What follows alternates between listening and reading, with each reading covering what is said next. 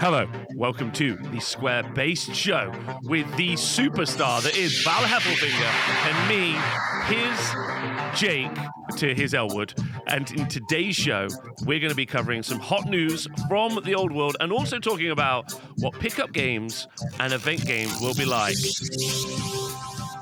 A Heck boring- yeah, Robert. a boring subject. Please, please stick with us. I promise you this will become fascinating, but it's a tough sell. It's a tough sell. We're going to talk about game structure. I don't think that's a tough sell. I think the next thing people are going to start getting upset about for no reason is is like, wait a minute, I can do what? So I think this is a very good time. This is a very good time to start getting in front of that conversation.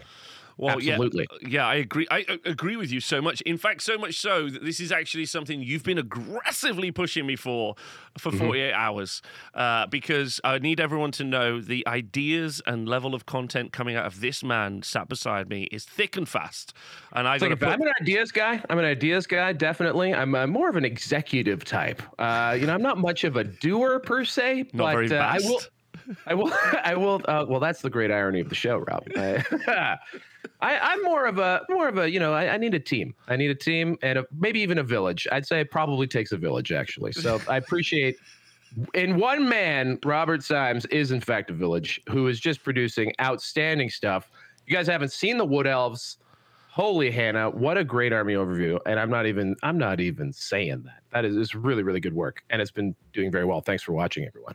Yeah, appreciate that. Thank you, and thank you. Uh, I actually uh, like just cards on the table. Uh, Ed Bait, thank you for subscribing for the first time. We are live on Twitch. Uh, I yeah, um, cards on the table. Made a video, army overview, and I told you this is something I wanted to jump out at. Made a kind of like win conditions video just as uh, as everything was kicking off, and it didn't do great. Um, and it did okay, but then I was like, oh, I'm really nervous, especially the amount of work making all the graphics, all the editing, breaking it down. I was very very concerned. I was like, I'm not sure this will be worth it long term. Uh, and the response has been really nice, which has been good. Um, but also, and I kind of was saying this in the Discord uh, yesterday or last night, kind of a hangover from making something. It's been such a breakneck pace. Everything's been out so fast. Yes. Uh, like you know, absorbing this information is just hours, days worth of work for everybody. Yes. You know, in the community and stuff, and it's exciting stuff. But also, I'm I'm still blown away about where we are right now. I remember being the listener. Does that make sense? I was a Warhammer Fantasy Battle player, fan. Yeah. Went to events, played tourneys, watched Once Bitten and Mr. Malorian, like you Hey. know, like Lord Tremendous, like that. That was my that was my thing. I was like, I was like, let's go. Like the love I have still in my heart for Mr. Malorian is just up here, right? He needs your love. yeah, yeah, yeah, he probably does, right? And then, and then for people to be like, "Love this, thank you, this is really great," I'm like, "Yeah, but obviously this is just me making it. Like, go and listen to the actual adults. There are adults somewhere." And then someone was like, "You're the adult," and I was like, "No." I refuse to be a part of this.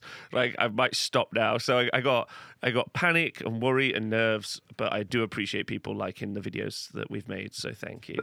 That's nice. That's that's perfect. I, I just feel like I, I'm like in a in a Looney Tunes cartoon, and I'm just like standing on a dock, and my foot was tied up in a rope, and now like like some lunatic got into the speedboat and just took off, and now I'm just skimming along the surface behind it, and it's great. It's a good ride. It's thrilling. Got some water up my nose, but that's fine.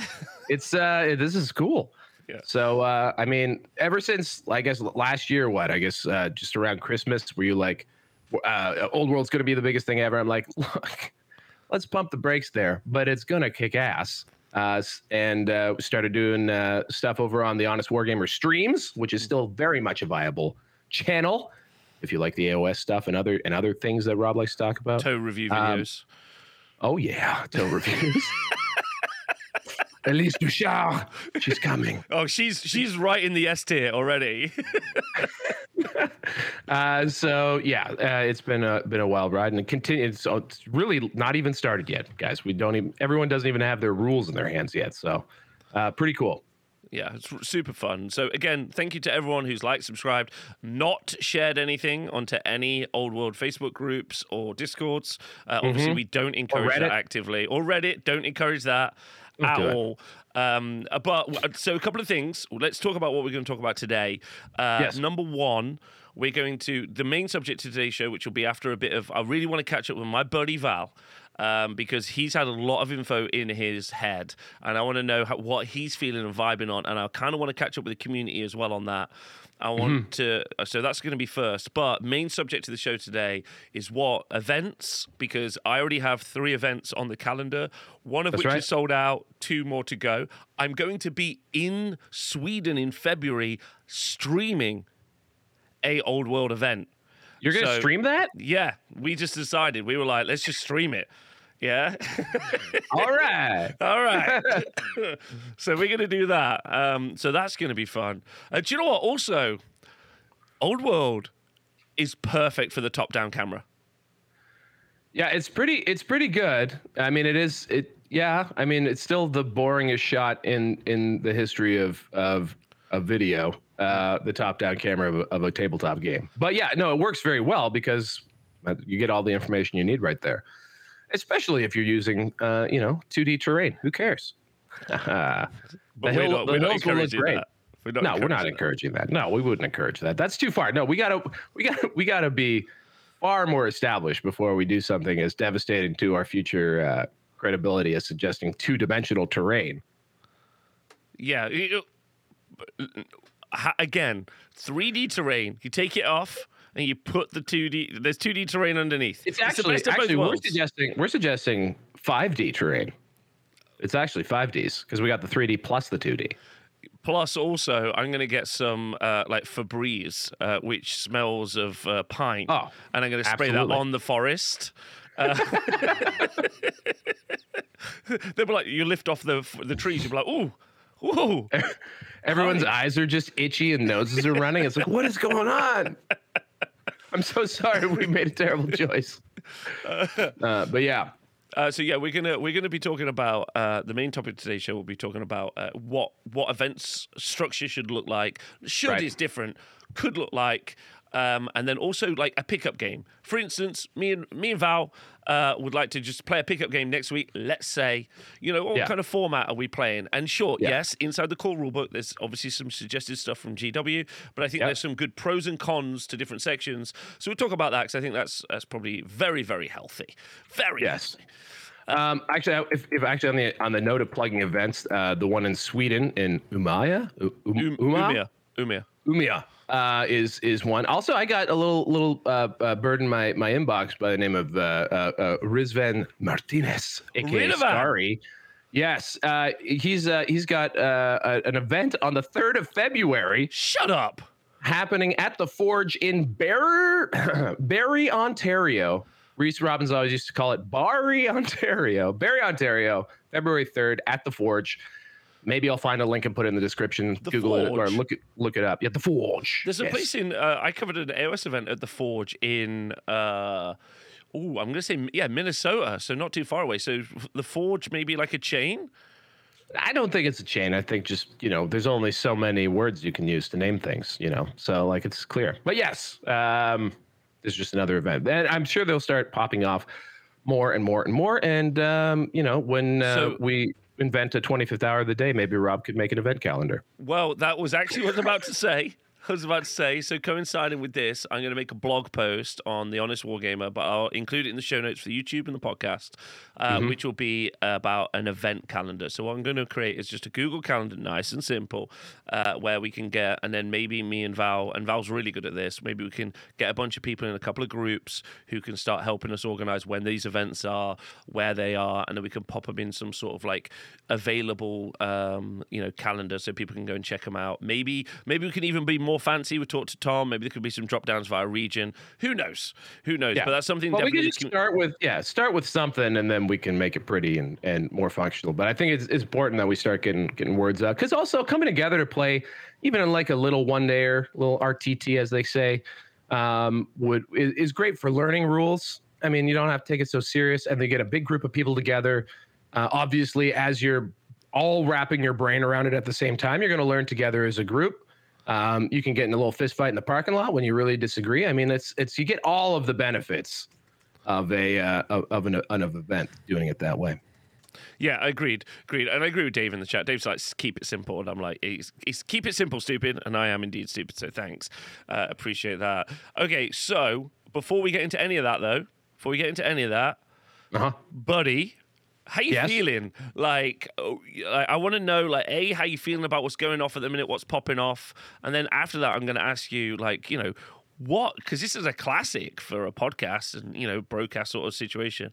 What are we actually going to be working on hobby wise? Like, what are you hype about? Actually, no. That's the, that is the classic. Uh, it was actually before podcasting was even invented. That is the classic GW employee. Hey, what you working on? What army, hey, what, you, what army you working on? What army you working on, bud? Yeah. What army you working on? Um, good question. I've ordered a bunch of um, uh, really good uh, transfers, decals, decals, depending on what side of that equation you're on, from the Mighty Brush, which do some really, really wonderful uh, water transfers for Bretonnians. Because I, I think one of my armies that's the closest to looking pretty, but needs needs a little bit of a, a facelift, as I've mentioned in the past, are my Bretts. Um, and I did order the Bretonnian box as well. Um, so um, I think um, they are painted in classic sort of Bretonnian style, but they're heavily washed. So they they the person who who I, I bought the army painted, they paint they got it blocked in, they washed it, and that was kind of where they left it. And that's usually where I leave it too. So uh, this is a hobby challenge of mine. Uh, that actually is going to challenge me because I think the thing that would really make this army look fantastic is going in, sort of fixing up some of the freehand and um, trying to highlight, uh, which is a skill set of mine who that I are have. you?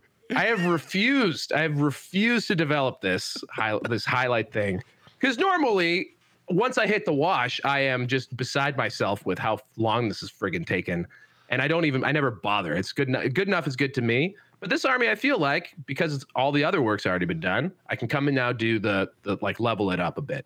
So that's my goal. I think I think I'd love to have my my Brett's sharpened and, and looking pretty because it's a very complete force and it's, and it's a very good errantry crusade force. Ooh. Um, the only infantry I have in it is um, are, are some archers, so it's actually perfect for it. And they're painted in the you know classic style, so there's lots of variation on the on the heraldry. So that's that's where I, I want to go with it.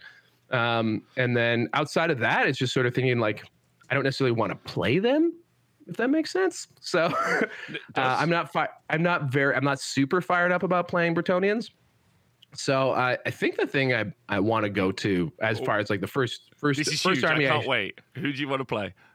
Orcs and goblins. I love orc. I, my green skin boys. They're my favorite. I have a beautiful, um, you know, big night goblin and and orcs and stuff collection. So, I think orcs and goblins are where I go first, and uh, and that's probably when I when I cross when I cross the great ocean in March to come uh, come visit Nottingham. Book my ticket, by the way. I didn't tell you that. Very excited. Um, so that is hundred percent happening. I am coming to the United Kingdom.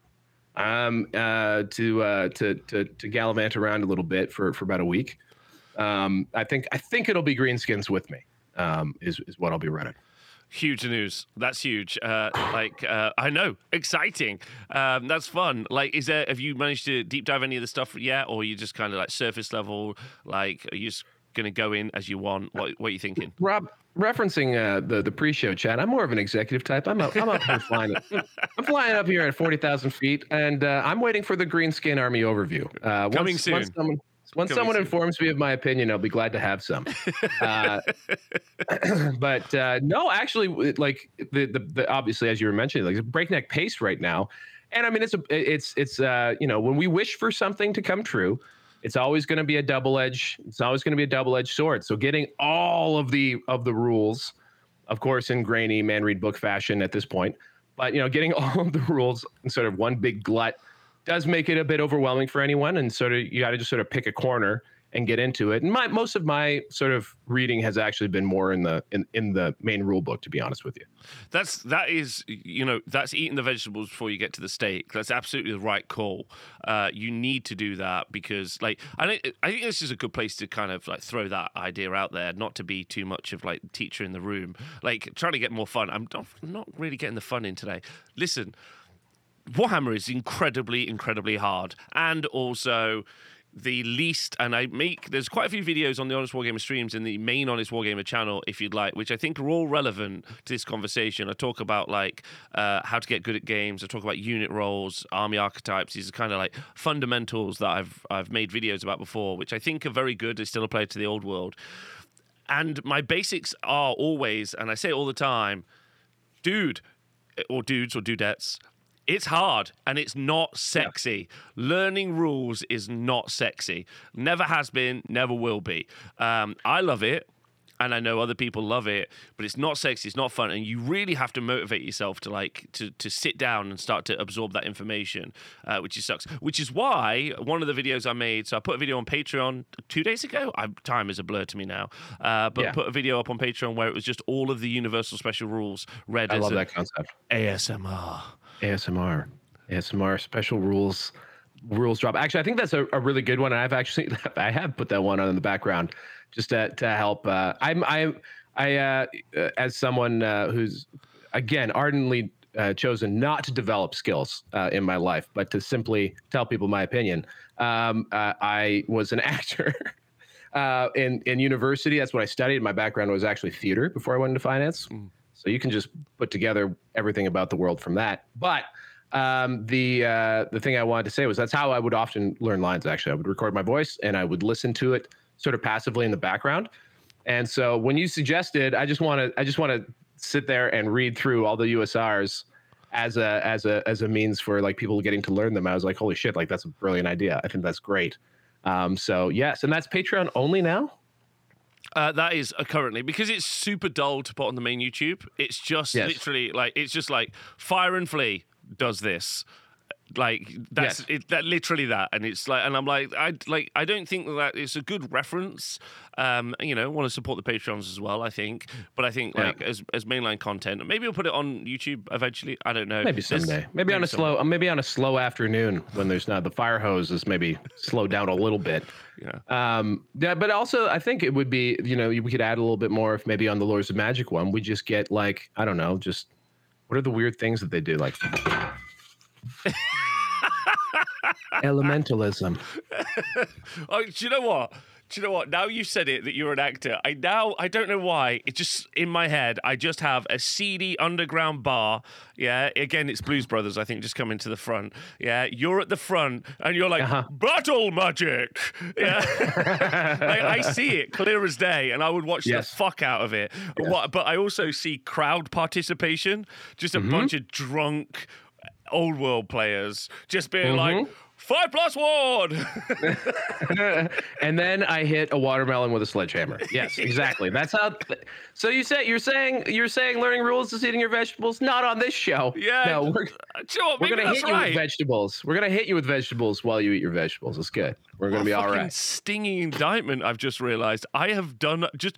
It's boring because I've delivered it boring. Oh, Okay. there's lots to do. That's lots to do. All right. I- hey. How do I Hey, jazz maybe- it up? Maybe maybe put me put me in, coach. I can. I'm I ready. Can If you wanna do I some of the record. I'll, I'll record the. I'll record an ASMR all over it. I'm ready. I'm. I'm. That's that. I'm, I've got a list for you. Let's go. Uh, right. okay. Uh, so you are going to play orcs and goblins, and then uh, you're hobbying on some Bretonnians at the moment. That's I think that feels like I feel like that's that's the way to go. And then also like there's the whole rebasing thing. Um, I think Bretonnian's definitely gonna like rebase. Um, and then um, actually in one of the chats that we're in, we we've uh, been sort of talking about how to like make uh, adapters for movement trays and stuff. Um, not necessarily for uh, like like like adapters that just allow you to plug in so that you can put a 20 millimeter and it's uh, but it takes up a 25 millimeter space or a 25 millimeter that takes up a 30 millimeter space these types of things are starting to trickle out there um, just to make sure that like you know it's easy enough to do because actually well I, I can't really segue the show it's outside of my control but like basing basing just throwing this out there when you're playing in the early goes what how do you feel about it do we really think that like base sizes make a are, are, are a big deal in this game right now Okay, so so this this conversation kind of came up. Someone was like, "Oh, can you suggest an army list?" Like, and I was like, "Okay, if we're playing two thousand points, yeah, that's a wildly different army. We'll talk about this in a bit to nineteen ninety nine points." 100% yeah Right. Then am I playing a pickup game with my friend? In which case, winning by hundred points is the win that I get to like pat myself on the back with. But it's just you know the friendly game with my friend. Or am I Yeah. playing at an event where you know the win it's win loss draw, but the secondary is obviously going to be the differential, how much I beat each person by. Sure, And yeah. therefore, I now have to play more aggro. I can't play sit in the corner, get an 11-9. You know, Right. so so those dynamics and and sorry to to explain that to new people, just to be a little bit more clear. How many points you beat someone by in a game it creates a differential. And if you if you draw obviously it's a 10-10 and the more the victory uh, the number goes towards like if i had a really good victory it'd be like a 15-5 and then eventually you end up at a 20 nil. At an event uh, if me and Val both went 5-0, as we clearly will, um, went 5-0 at an event, and then uh, what how we would differentiate about who was the winner there is if I uh-huh. got all 11 nines and Val clearly would get all 20 nils then he would he would have he would have beaten the game because his wins were like bigger wins basically. Right. Sure. So, yes. So again, list building is really dependent on the environment in which you're you know you're putting lists into as well. So I forgot where I was at the start. We were talking about base sizes, whether or not they're base relevant. sizes, perfect, right? So, so base sizes like are kind of irrelevant and kind of very relevant right now because right. and that's and I mean literally the topic of today's show. Once mm-hmm. we establish what a you know a standard game looks like, uh, I was reading a story yesterday about how uh, in Yu-Gi-Oh was it Yu-Gi-Oh? It might have been Yu-Gi-Oh. Uh, there was no limit on how many cards you can bring in a deck. So someone okay. bought a two thousand five hundred card deck, and then the next event they were like, "There's sixty cards. You can have sixty cards. That's the right. maximum." Yes, exactly. Right? Yes. so like uh, standardization is useful because it then gives you a framework for discussion. And yes. so right now, just put anything on the table and learn mm-hmm. the game. That's yes. what you should be doing because it's a complicated game to learn. But after that, like, as long as the tray it's in is the right size. And, I know someone picked me up on this as well on YouTube. I mean, like, so yes, a tray would add, let's say, a mill or two mills to the sides or whatever. Mm-hmm. You obviously don't measure to the external of the tray. You move, you measure to the internal of the tray. It's the internal mm-hmm. element that's correct. Um, yes. Yeah, you know, and also we're having conversations uh, you know when you get to the table i move in i'm like just so you know like i'm going to be measuring to the internal of the tray. That's where we're measuring to. Yeah this tray is just what you know whatever the conversation is so, so, so you have you have a lived experience, which I think is actually incredibly uh, useful here, which is the transition from Warhammer Fantasy Battle Eighth Edition to AOS. Mm-hmm. Uh, there was a dram- much more dramatic change, obviously, in in in basing there, mm. but um, in in that game, I feel, and also uh, I'll, I'll bring up my my experience in 40k. Um, the base sizing in, in the last you know eight years that I that I was playing uh, has gradually scaled up. Everyone sort of moved from 25s to 32s. Uh, 25s went to 28s for some reason. Uh, but uh, there's so there, there was um, uh, differences in bases, which have, I would say, a marginal impact on on the game. There's going to, generally speaking, with base sizes in in skirmish games, which AOS and 40k both are, you're going to have um, both benefits and downsides to that. In AOS, if I recall, out of the gates, they made it so that the base actually didn't matter, like it didn't count for anything but nonetheless there's going to be there's going to be a pressure. Again this is a game of aesthetics. We don't play this with with with nickels and quarters on the table. We play these with beautifully painted armies sometimes. Um, and you know well at we the very tried. least we're playing with very we're playing with very fancy models always. Um, so like people are going to want to have their army look right.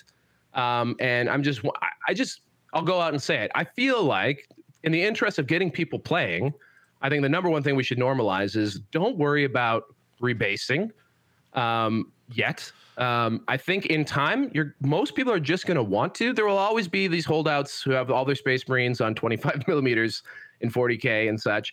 Um, but there, will be people who really don't ever want to rebase. So if we start saying immediately like you got to get your models rebased, um, or if, if tournament organizers out there are like, okay, we're gonna we're gonna like make sure that even the footprint is correct. I think almost just like take the take the models you have on the basis you have them on right now and just play the game. Just just just ignore the base size for now. Play with your eighth edition or sixth edition armies as is, because I don't think the the base size is, is really relevant right now. Uh, in in in large part, um, like obviously it's going to make your your flank is going to be longer if you're on a bigger base versus a shorter base. Mm. Your frontage will be wider if you're on a bigger base versus a shorter base. But I think as of right this second, that's kind of something we can worry about later. Am I right? Uh, yeah, I, th- I, I, absolutely. Don't feel like, oh, I can't go and play a pickup game of the old world tomorrow because all my stuff's on the wrong base. Even an event though, like this thing at the Forge. Like I'm, I have no idea what their rules are, but at the Forge, if I if I was running a one dayer hmm. sort of opening weekend, I think I would be out front saying just bring whatever you got on whatever you got. I think, yeah, I think, I think for the first couple of months, I think that's a fair, I think that's a fair conversation. Yeah, like, I, like, I'm maybe I'm a little bit of a stickler, like, and I understand, I know. Uh, you know, and I, but like, I also I am pretty like when I run events, same sort of boat. Like, I'm like I'm with you. I think in in most parts, and I think the idea because I, I can hear the YouTube comment now, like, there's going to be people who intentionally abuse your your kindness or the system. I I get it, but like, you know, it's a it's a it's a it's a time of transition, and so yes. that is a time for empathy. And I think you're absolutely right. Um, similarly, like in like so. For some context, when Age of Sigmar switched, well, when Warhammer Fantasy about switching to uh, Age of Sigmar, uh, Games Workshop were like, you need to measure to the model. That was their entire shtick. But obviously, mm-hmm. like that immediately fundamentally broke down as a core rule. You know? Okay. And so yeah, it doesn't really work. It just, yeah. it just didn't. It didn't work at all. And so yeah. the event community um, not only created points, but they also created base sizes for every model in the game. Um, and then those are pretty much standard to now. There's been some changes. Um, yeah. And then we also talked about volumetric measuring when we talked about heights and other stuff. There was like uh, a very famous kind of like, uh, you know, kind of rule that someone put in, which was great. And it was all community led. And then yeah. it was accepted like uh, you know the world over as this is the system that we we go through. And i think that's great. And it's, it really isn't it really wasn't someone or it didn't feel like as an external observer to this didn't feel like it was someone laying down the law. It was me being like thank you. Like mm-hmm. thank you. I know what base sizes is. So i think yes. like you sure. know it, it was really really good.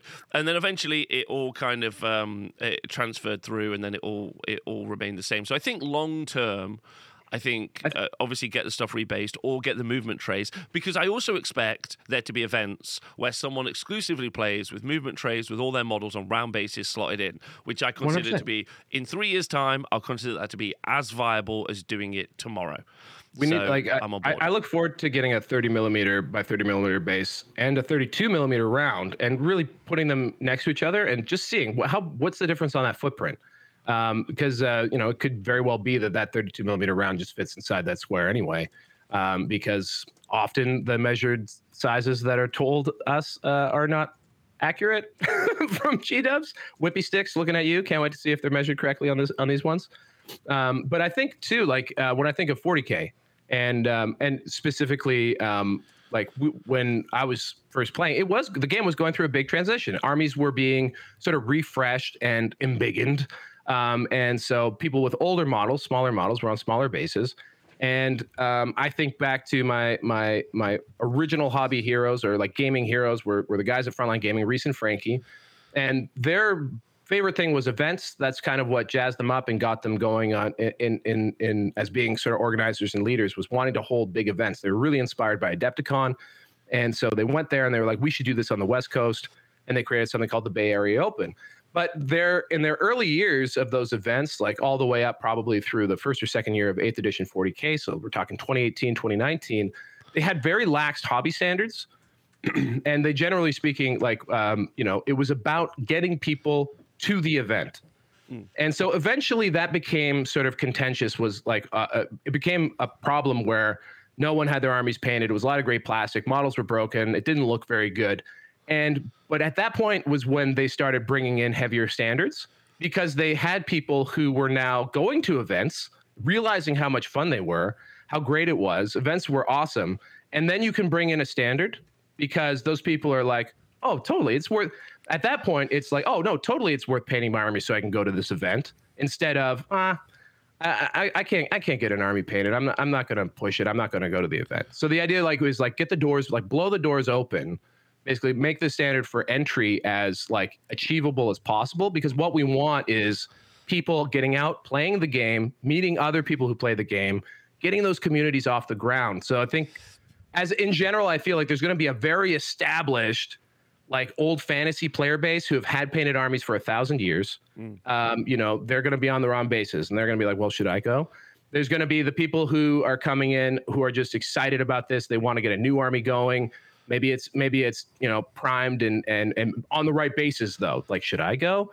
And I think just play those armies against each other in the in the in, in the in the beginning, and we'll we'll come around to having real standards when when when that time comes. I don't think I don't think we're anywhere near that. I think just just get out there and honestly, I don't think in, in the beginning when we're all getting a lot of rules wrong, when we're taking too long and we're getting three turns in around, you know, like all that kind of stuff. It, like the who wins is going to be beside the point as far as like getting out there and enjoying the game and learning the game. Yeah, I think I agree with you. I think that the game should be aspirational at the moment, like towards. Yeah. Like I think, and I think t- today's conversation is like a good like start as a framework towards the aspiration. I agree with you. Like the rules are hard. Like like, and it's going to be like there's going to be a lot of memory like that you're going to need to use on, on the tabletop tokens, all sorts of stuff. Like it's going to be like challenging. So I, I'm with you, and I do think you know you need to see the value in doing that work. There's no, I feel there's no more inspiration I feel than Sunday night after an event or Monday morning after an event when like there's, Yeah. there's- that's the time when I feel most inspired because Yep. I'm just so hype and thrilled by stuff I've seen and I want to take part in. So I agree with Mm-hmm. you, and I'm like get out there. I would say that like you know a movement extender tray is not that complex if you would just be like you know and also not to say you would rob yourself of the experience but i don't again a movement tray extender not being particularly difficult to you know to to get um, that will give you some, yeah, yes, also, but like really what I was saying. I, I, was more, I was more referencing the fact that um, you know you give yourself a more realistic interpretation of what your unit does. Like, so that's also you know like uh, perfect practice versus just practice is also Mm-hmm. a really like you know sensible thing. You used to do that in a lot in martial arts. It wasn't about it wasn't about like uh, winning. It was about practicing well versus like Okay. because you know because they always say practice makes perfect, but that's not wrong. That that- sorry, that's not right. It's like uh, perfect practice what- makes permanent. So, okay, so here's the deal. So, what if? So, this is the other thing is that so if we want people from AOS to come over and give it a try, and people yeah. have armies that they want to use them both, fundamentally their width, uh, you know, on a uh, is going to be too wide uh, if they're using 32 millimeter rank and file. You know, so like like you can't put that on a tray and get smaller. You know, there's no way there's no way you can do that. Um, so we. I, I say, who cares? That's what I that, like, especially in that particular I think that's example. I super say, fair. who cares? I think that's super fair. Um, so uh, and like I agree, like the the being uh, you know uh, what is it a, a fifth too small, like a twenty mil versus a twenty five. Yeah, that's going to make a, a much bigger difference um, when you stack it up. But out of the gate, again, I think uh, basically we're coming from like one of us is saying just play with what you got for now, and the other one is saying let's at least get the footprint right. No, no, um, no, so- I'm not. I'm no, I'm actually on board with you. Like stage one. You and me exactly the same page, and. I'm saying let's think about because that that's basically where my brain has been at. You know, like which is why we I, I, I- I had the movement trays and the bases all sculpted by someone. Yeah. because I was like, Yeah. I'm going to need that.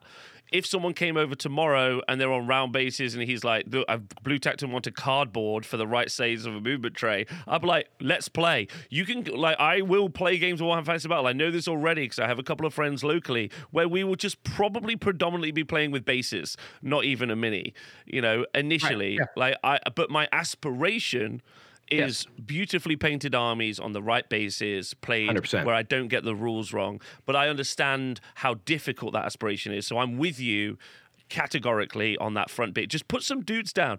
Doesn't have to be 2,000 points. Just put 500 points of dudes down. Just roll some dice, see what happens. Try to work it out. Like I'm on board with that. You can, it can't. I would like to really be clear, like super on Yeah. board, like Yeah. because it's hard. Yeah, yeah, and big picture too. Like we we like these these these tournaments will look so good, and we, we will get there. But I think at, at the beginning, let's just let's just talk. Let's let's make let's be happy people are out. That's I think where we want to get to to start with. But uh, yeah, um, I mean, I can't believe how excited people are. It's Like, wild. because- it's, like, it's yeah, incredible. wild. And also because the the, the effort of putting together an, a, a, an old world army. Now you're just like you're looking in those cupboards like I have spent the last year and a half nailing this. You Two, must two years, yeah. two years. You must feel over the moon, right? Other people are like, oh shit. Uh, like I started building some chaos knights last night for my chaos army. And Yeah. I was like, oh my God, I can't believe how much trim I'm going to have to pay. And Val was so right. I should have done this a year ago. I'm really regretting some life choices at the moment, is all I'm going to say. Uh, not at all, man. You're having fun doing other things, and like, hope, like I think the key too is is like keeping people interested because there's gonna be lots of people now who are like, oh, I gotta put this shit together, and, and the, the danger is now people don't trans. I gotta learn all these rules, right? So like the danger is keeping that keeping the enthusiasm and giving folks some things to shoot for, aka Square Based GT one, two, and three, and maybe four. I don't know how many you've got on the books right now We've in got March three on the books, but when when are we getting some Canada GT? Where we come on? I'm working with Lionel. We have TGX that happens in the summer. Um, I'm hoping uh, that we'll have uh, we'll have an event there. He said, "I'll get back to you." Uh, thanks, Lionel. Um, and then there's also there's, I think I think basically every large tournament out there uh, right now uh, is is probably thinking like, do we have space for a little GT on the side? And by that I mean uh, large AOS and 40k tournaments. Um, generally speaking, we'll have like smaller events that happen at them as well. Um, so I, I and I know here in Ontario, there's a little group of, of TOs I've, I've got going on that we're we're looking at how we start to organize a lot of st- and I think the number one place obviously FLGS sort of your your, your local game stores they're really going to lead the charge on this having a you know either a game night or you know one dayers on the weekend that's where tournaments will really start it'll be fun like the first the first GT obviously in Sweden that we've seen is is a big attempt at a at a sort of a larger event um, but uh, you know, like all over the world, we'll start seeing those ramp up. It'll be fun to see. What's the first big one? I know there's someone talking to Kicker over at Frontline, trying to maybe get some space at BAO.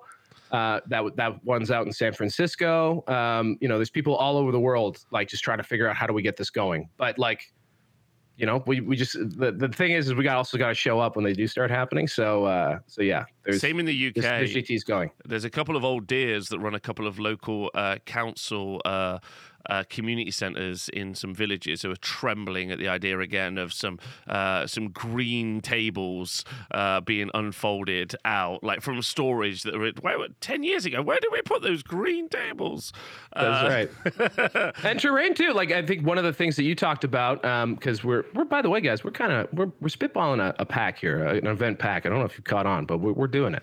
Uh, one thing that you talked about right out of the gates was uh, terrain packs, uh, basically like like setups for tables Mm. uh, to give guidance uh, on on how to how to set things up, which is something you've led, I think, uh, very successfully for AOS, which I think probably has less even terrain rules out like innately of than than this Age game Sigmar does. has no terrain rules. Uh, That's but- much less than what this game has then. Yeah, but to, but, to, but, to, but to give some context to what happened, basically Age of Sigmar 3 came out, and between Age of Sigmar 2 and Age of Sigmar 3, 40k 9th edition came out.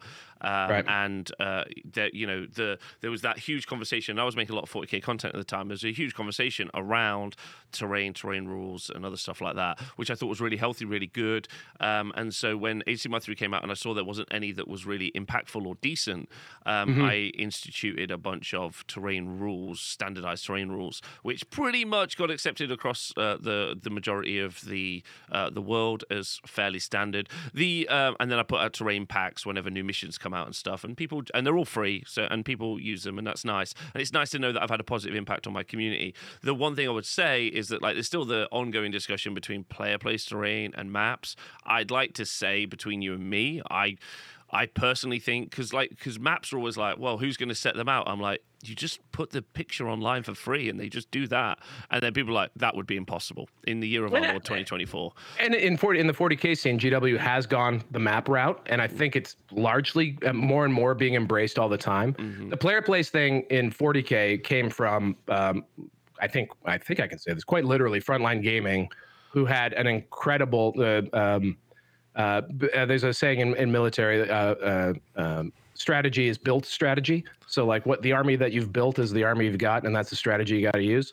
Um, and they had you know their terrain manufacturers. They had all this terrain that didn't really work in ninth edition very well 40k and so they they came up with the player place uh, system that they they stewed up. Not the first player place ever by any stretch but they really pushed it as a way of solving for not having the right types of terrain for the new game and subsequently though i think with the with the um with the us open series and also the rules that they've put in like baked into the books uh, for 40k with with sort of set deployment types and maps i feel like a set deployment is a way to go. And this immediately sparks i know right now we could go and look at the the 2015 ETC pack uh, which was the European Team Championships, the sort of the where where, where a lot of the, the the big team championships have come from for other games. Um, and they had set terrain. They also had set terrain tables that, um, uh, because a big part of their player pack was that they made it so that forests and hills block line of sight. Mm. So those are those are going to be like ready-made, um, like basically um, uh, ideas that um, used a, a, similar game uh, and also used uh, terrain as a means of mixing up line of sight and blocking things. So I think we could maybe look at also obviously Ninth Age has developed since. I'm sure like their mission pack would be really interesting to look at. Um, you know, so I have uh, on the on the back of that the the the UK Ninth Age Masters is right. being, is being held this weekend at my venue. Um, so I'm I'm very excited to like to absolutely learn then, from those guys. Yeah, to yeah. learn from those guys uh, and ask a ton of questions and break that down. And I know several of them have been involved in some of the development of the old world as well. Uh, oh, that's some cool. playtesting in the background. It makes sense, right? Like go mm-hmm. to go to the go to the absolute grinders and get some info. Um, yeah. So so uh, I would I would suspect some of them have some really good knowledge that I can kind of like absorb. Hashtag steal. Um, yes. And then and then uh, and then break down. So that, that yeah, I agree with you. Terrain terrain maps. I would also like to see alternating terrain maps as well. I think that would mm-hmm. be fun. And if I want to be very Square Based about it, which I love to be, uh, yes. square blessed, I would like. I, I'm gonna I'm gonna throw something out there. Go ahead. What about the terrain maps also have a narrative? As an example, Ooh. yeah, if you were to do, let's say, let's say middle of the board, yeah, you do a couple of buildings, right? And then in the background, instead of there being always two forests, like sure, maybe you would always have linear, like there's always two forests, there's always two buildings, there's always two rivers. You sure? But if we wanted to, because maps are not maps are a little bit difficult to do on the graphics end, but from the uh, the executive position that you're in, you can just freeball, baby. You can Whatever just be like, you just be like, mm, I want two buildings, and in the back two more buildings, and the front two more buildings, and you're like, you know, and that you're like, okay, that isn't linear. Like that's added, that's created a lot of angles, a lot of line of sight. Yeah a lot of that stuff. But that's very, very cool. That creates inside of itself its own meta. And like, uh, and I get this a lot with terrain packs or when people play at my venue, they're always like, Rob, your terrain is very impactful. And I'm like, okay, yes. is that negative or positive? And often I get, it's just different. And I'm yes. like, well, how wonderful is that? Being able to create a permutation. Like, if you had four different terrain maps for one mission, just four, but they were wildly different. You basically have four maps, and I don't know how better to describe this. And you could play the same game four times. That's huge. Yep.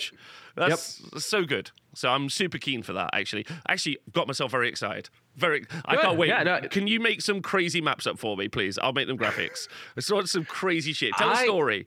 I am happy to to cruise through other people's ideas and and say that I told you a story. No problem. That is exactly the executive type of action I will take. I just um, want I just want like you to be like this. Rob is the map from the central place of Marienburg. There might also be some uh, stuff inside of the old rule books. Stuff inside yep. like like I really love in Total War where you can pick the map you're playing on. Mm-hmm. It's mm-hmm. pretty fun.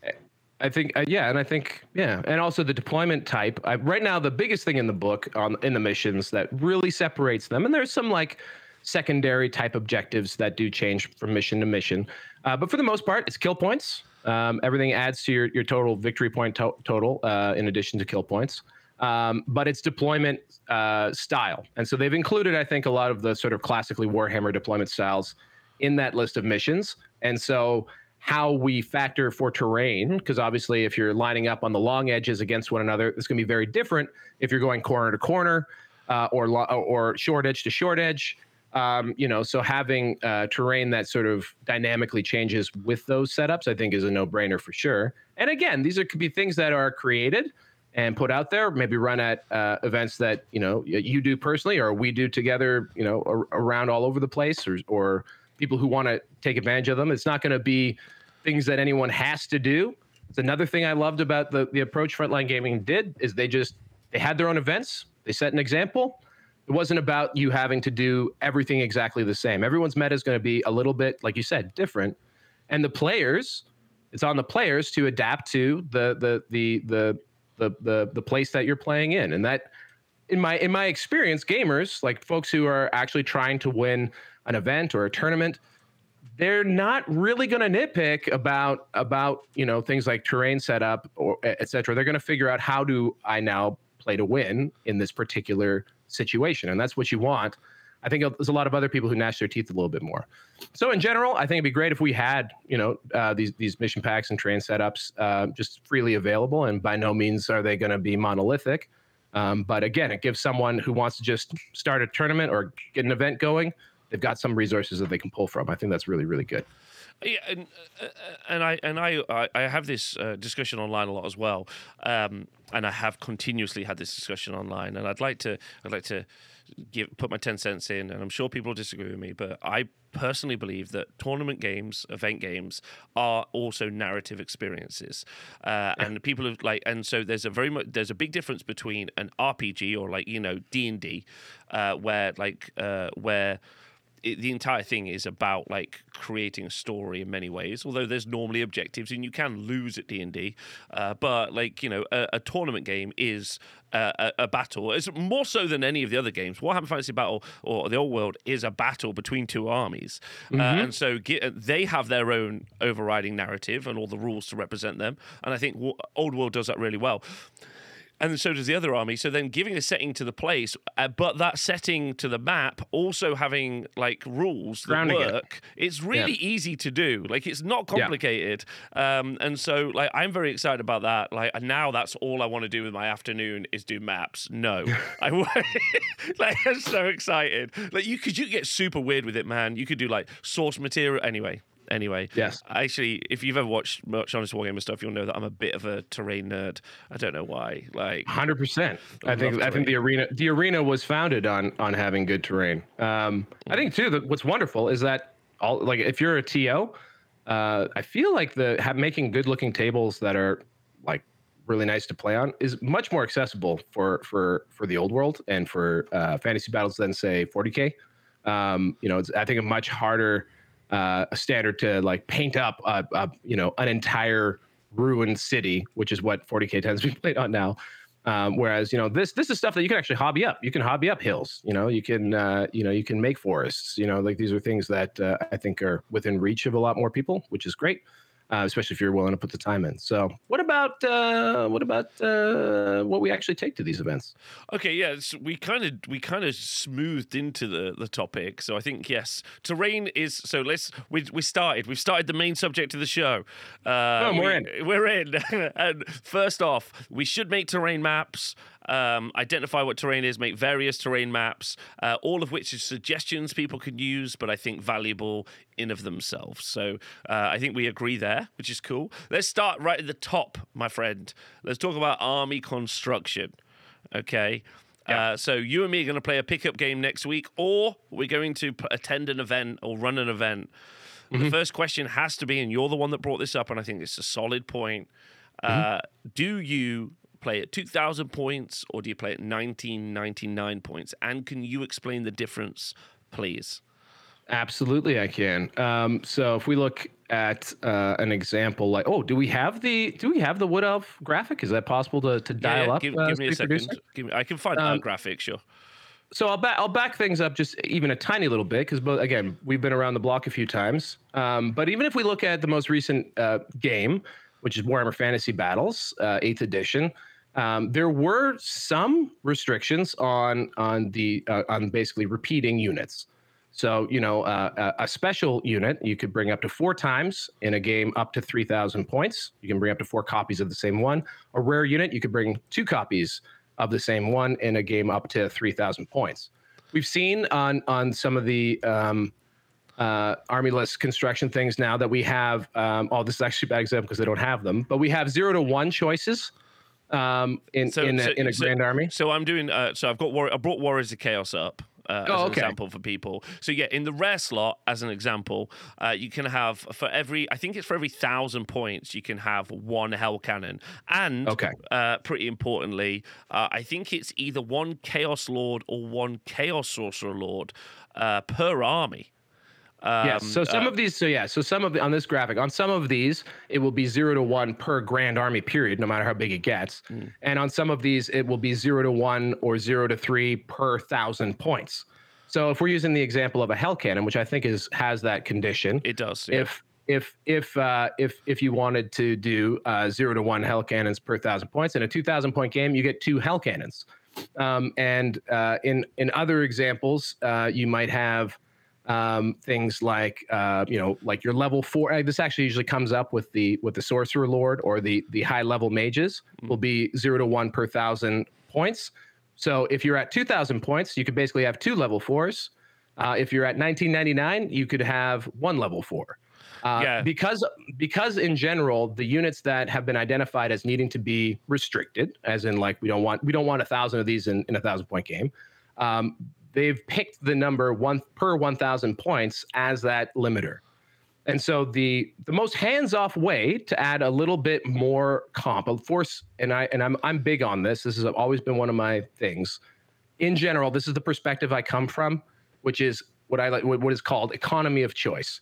So when you're making a choice, um, there is a, a, an implicit trade-off to making that choice. If you're taking one thing, um, you, you you you might be forced to not take another thing, Mm. right? And so I feel that army construction. This is more of a 40k thing than maybe an AOS thing, but um, uh, because I'm just super not familiar with with with, with AOS, that um, it's gotten to a place where you know like you do have to make choices. You can't just take everything. In the times in the game in Warhammer, hmm. where we've had things closer to open play, ability to bring in whatever allies you want, able to bring in as many copies of the same unit that you want. What happens is not necessarily that the game sucks. That's that's that's all relative to the player experience. Um, it's more just that uh, you get into a situation where the game doesn't narrow. You get ludonarrative dissonance. You get a game that doesn't look like you. A lot of people might wish a Warhammer fantasy set game to look like. You might you you just might get armies that become very skewed because that's having open choice, able to spam if you want, or like bring multiples of the same unit type. Basically, will skew the meta in a direction, just like you mentioned with terrain terrain's going to skew the meta in a, one direction or another. Having an open field in front of you versus something with line of sight blocking is going to have two very different. Uh, it's going to favor two very different approaches to army build and design. So, that all being said, looking at um, the game without, if you wanted to to touch it as, if you wanted to touch the out of the box format as little as possible, but add some restriction to unit choices, I think the easiest thing to do is that we say, okay, all games are played at 1999 points. Yeah, so I think there's a couple of things to say here. Number one, don't want to affect anyone's fun because I personally want two hell cannons, right, at two I hear thousand points. Like, Yep. uh, and I'm on board with everyone who's you know part of that process. And it might be, and this is always kind of those conversations. It might be like the difference between this conversation and the allies conversation is going to be very night and day. This is Yes. There's basically a choice. And also amazingly two almost two game systems uh, which a point difference makes. Like Yeah, the- you know time. one army might be so much better at 2000 points but then uh, you know middle of the pack at 1999 and that's kind of fascinating. And we don't really know yet what like what the results of those are and i think and so that's a not trying to yuck anyone's yum or stop you from having the toys that you want although eventually you do have to not have all the toys you want because you can't have a Yeah. billion points which is why you Actually, get those, I, I, I really do. If from a from a from a match play perspective, from a from an event perspective, I don't want you to have all the toys you want. I want it to be it, like I, I think I think it's I think it's important to have restriction. I, uh, otherwise, like, and it's not because like freedom. Like, I, I well, actually, yeah, no. Intrinsically, I, I don't believe in complete freedom, but I do believe in constraining choice. I think that is important for a game. I think a game without constraints is not a game.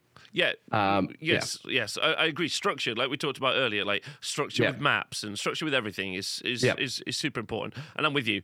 Uh, so like that's a. I'm not trying to take anyone's fun away, but like you know, there's a conversation, and Val's right because like with dwarfs as an example, I think it's like zero to three cannons per thousand points. I think. Yep. Uh, so Yeah, that means gyrocopters are the much bigger deal on that one. But yes, yes. Yeah. Okay. So that's so that'll be six cannons in a 2,000 point game or three cannons in a 1999 game. However, is the real problem in the game six cannons, or is the real problem in the game?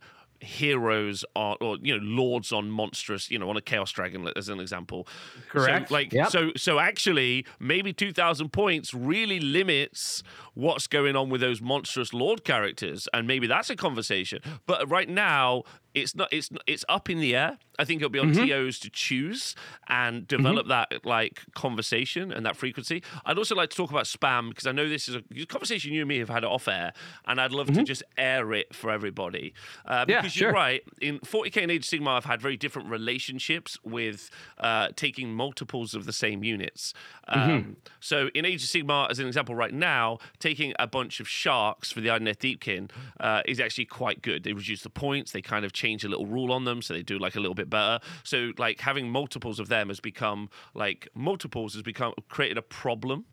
Uh, Which has not been game defining, but it is definitely good. Uh, Yes. However, in a 40k setting, we've seen multiple times. Um, uh, there was the Hive Tyrant thing way back in the day, but even Yes. post then, you had Orc buggies, uh, you had uh, uh, Mechanicum, like kind of like horde things. And we're only bringing up these examples to showcase that both me and Val have been very conscious of, you know, uh, event structures and then like problems that games have had in Yes. trying to produce like a game. So just and, and some- also to, be fair too to like to the 40k players and the aos players i think there is a growing like groaningness like for example with buggies uh, orc buggies were uh, a new model that gw released um, and uh, they had uh, then they got a new new new codex in in ninth edition um, and they had uh, the ability to take i think it was uh, up to three per unit and then you could bring three more units of that. So there was a rule of three in 40k, but that meant that you could have nine of this buggy um, that uh, you could bring to a table if you wanted. I think that's how it went. Um, and um, the thing that happened there is that then people run out, they buy these kits. The, the Orc buggy in Canada, I think, is like 70, 80 bucks. It's not a cheap kit. They buy, uh, they bought nine of them to go to the events. Everyone, when they saw that rule, that they saw that these these very good models could be spammed or brought in in, in triplicate, said this probably isn't good. Everybody, uh, it's not going to be great for the game. And then um, invariably, what happened was four months down the road, GW said, you know what, guys, we probably shouldn't do that. Actually, you can only bring one buggy of each type. Well, now the people who've gone out and based on the meta that existed, got a lot of the same model and painted them up and got them ready for tournaments to play with because that's what they said they could do. Well, now they literally can't bring toys that they bought specifically to use in tournaments because that was the best option. So Uh, for well, me, so- can I just jump in just for a sec? Yeah, Yep, yep, yep, Because yep. The YouTube comment that you're about to write, which is, well, they shouldn't have chased the meta. Stop typing it. You don't Yes. need to type it. Okay. What happens is, like, when someone bought loads of sharks, um, and like when people took lots of buggies, yes, people may have bought lots of buggies because they thought it was cool. Um, uh, sorry, they they thought it was strong and it was good, but they may Also- also bought lots of buggies because they thought it was cool. Like, and probably it was more one than two. Uh, it's but it's probably both. Speed freaks narratively having an army with all buggies, by the way, totally fits. Like that's something that happens in Warhammer 40,000 in the lore, all that stuff. Speed freaks are 100% uh, like a thing that your Ludonarrative dissonance probably was not impacted by by buggy spam. To be quite frank, well, that's the kind of problem, isn't it? Because spam Yeah. is always warring with theme. yes, Always. Yes. Always. Sometimes spam doesn't do that. In this particular case, you're right. There could have been lots of people who are like, yes, I can finally build the speed freak army of my dreams. And then it also happened to be very good. The point I was just trying to get to, though, is that like if you have those constraints that to me are foregone conclusions, right? Because eventually what happens is the keyboard warriors who are getting nuked. By the way, I streamed, I broadcast from from from uh, uh, San Francisco. Um, sorry, not San, uh, Southern California in in San Diego. I broadcast a game of the some might call one of the best 40k players out there, Mr. Sean Nayden, Team America, Captain America himself. He was on the board against no disrespect to this person, a guy who who you know didn't have necessarily the pedigree of of of Sean Nayden against against these buggies. Sean Nayden lost in a turn and a half. So like that that's a bad look. Like that's that that says to me is this a skill is this a skill cap or is this just being able to bring everything of the best unit means that you know you have a go win button. I think having a, a format where it's very easy to bring lots of the best unit um, makes it so that you know skill expression is a little bit more limited. So for two reasons, that one we want to we want to maximize skill expression. We want to make it so that you don't lose an army construction as much as you can because we can't. We're not going to go in there and change everything about this game. That's not how it goes. But I do think having restrictions on the ability to bring multiple units, whether that's by going 1999 points or maybe something else too, I think that's I think that is a, a fair factor. It also stops people from building to a meta that eventually people will just not like.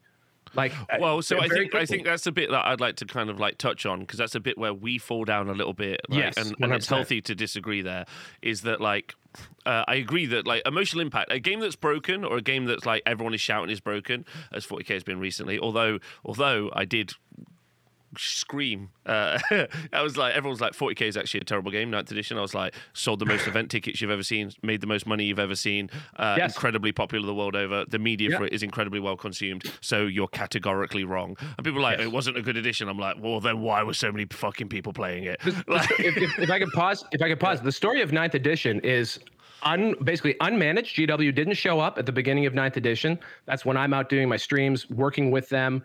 You had you had very very overpowered stuff. Mm. That's the first half of the edition. I that literally leads to this day. This is why I play fan played fantasy. This is why we're doing this show. It's actually a wonderful thing that GW said. You know what? We're not going to bother rebalancing the game because it got us to do this.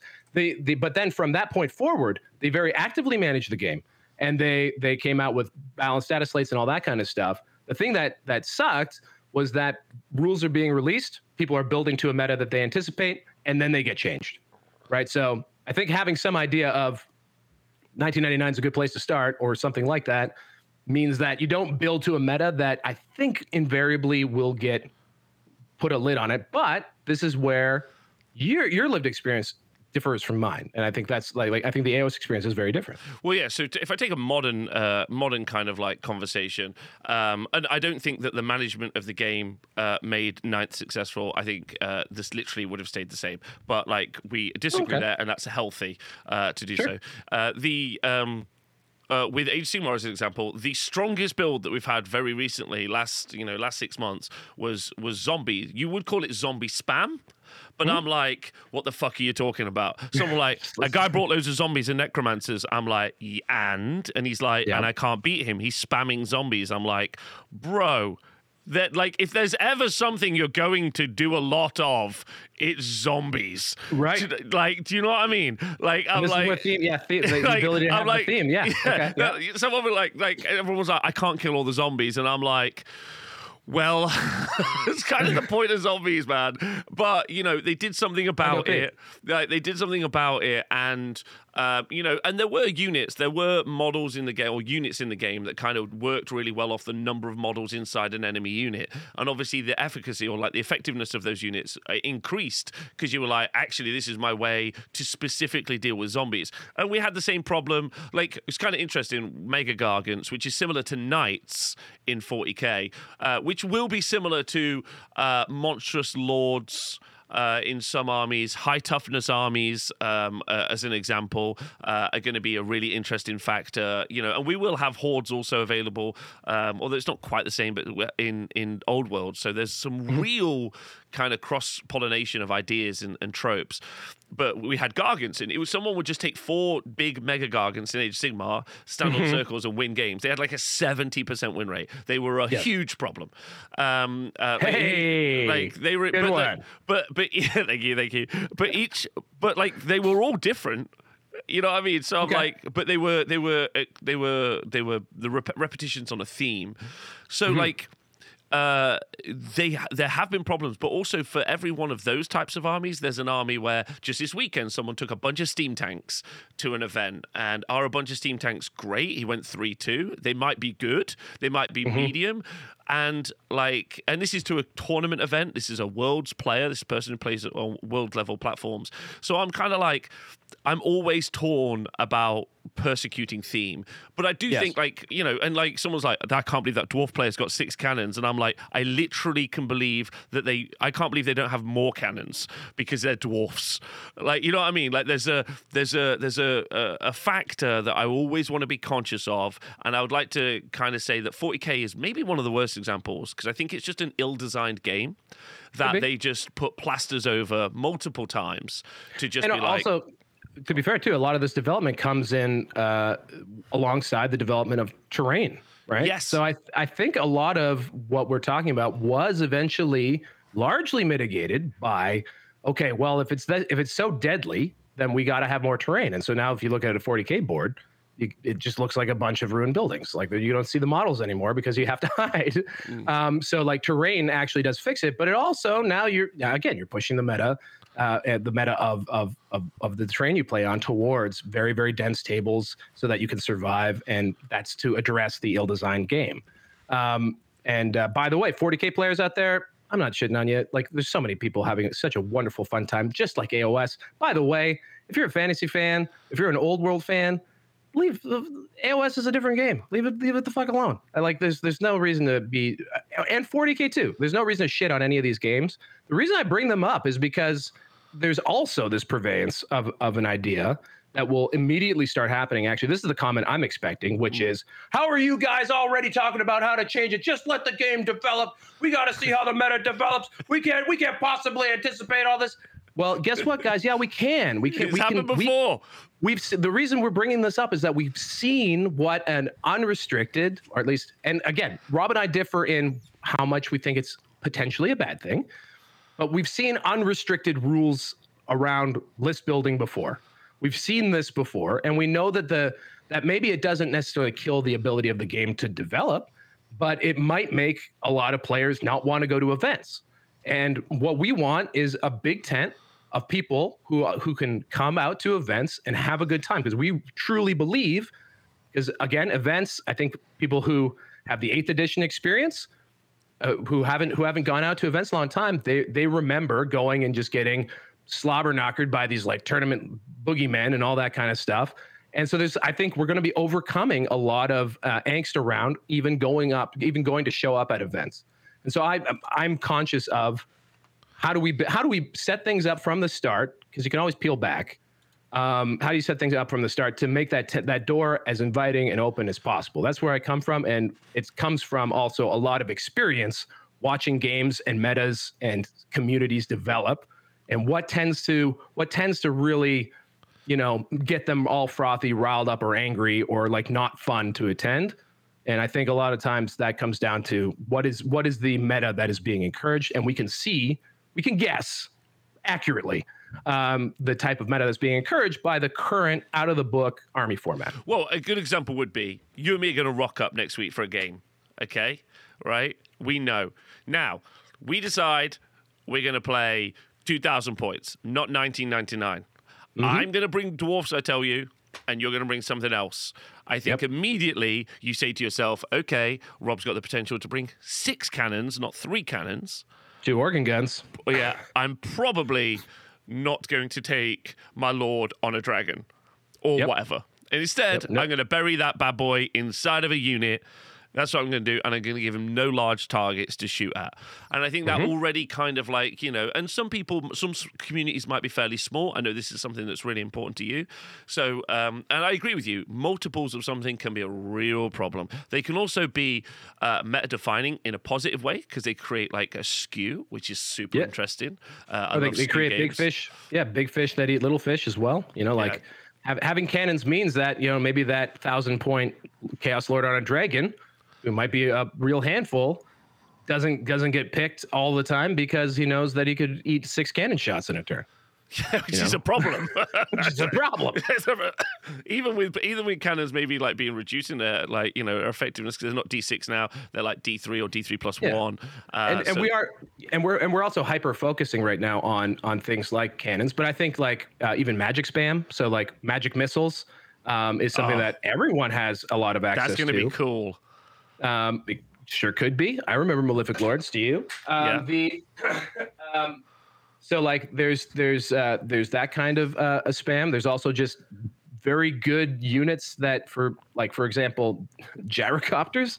Uh, I know this is something that uh, my friend Peter the Falcon Colosimo immediately zeroed in on. Uh, they can be taken in units of six, uh, which means that even at 1999 points, uh, and even if we said there was a rule of three, you know, there could be builds where there's 18 gyrocopters, uh, which is that a problem? I don't really know.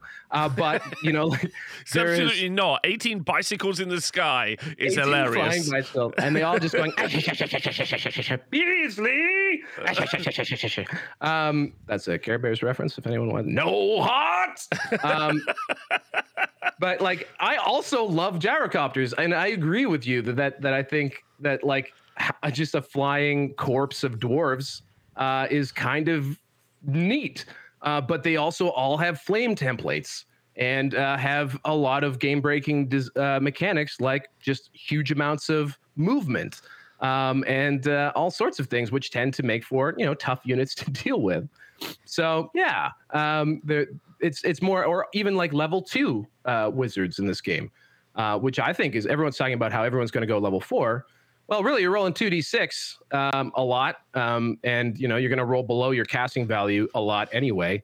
I my immediate suspicion is you're going to want to bring as many chances at something as you possibly can, um, and you, you're going to want to have more chances to roll than necessarily having higher quality rolls. Um, so I would think immediately, rather than going with you know two level fours, you know four level twos or level ones, because also we have access to signature spells, especially the uh, the the folks who get um, uh, you know arcane journals have access to signature spells that could guarantee that you always have a magic missile for all four of those guys. So that's where that's where the um, the unrestricted uh, sort of sort of spam situation. But also, that's but where also, I start to go. Yeah, but also what incredibly fun. Like I think like more so like let's talk about this for a moment. On initial book reviews that I've done so far, rules mm-hmm. that I've looked at and stuff that I've skimmed through, I would say this game is so dynamically wide and that's another problem I have right now with like overt restriction. Restriction is that like we haven't even yet got to like the fun uh, the fun kind of like silliness. Like, sure, absolutely, 18 gyros might be a problem, but we don't know. Maybe like eight level two wizards really deals with that problem very quickly. Like, you know, yeah. it's very possible. And but, so, yeah, th- there's like, there's actually some real interesting kind of like list ideas and thoughts out like already that I'm looking at. Um, yeah, you know, and good luck to trying to get. Uh, you know, your gyros to take out my Chaos Lord and Dragon that's basically indestructible. Let's see. And he just eats one up a time. So I think, yeah. I think, so we've talked about that. So g- tournaments will probably be either 1999 or 2000 points. There's Jared and- already sold out, by the way, guys, on uh, on Warhammer community. Just uh, I sorry, what? on the Warhammer uh, website. What's that? What's that sold out?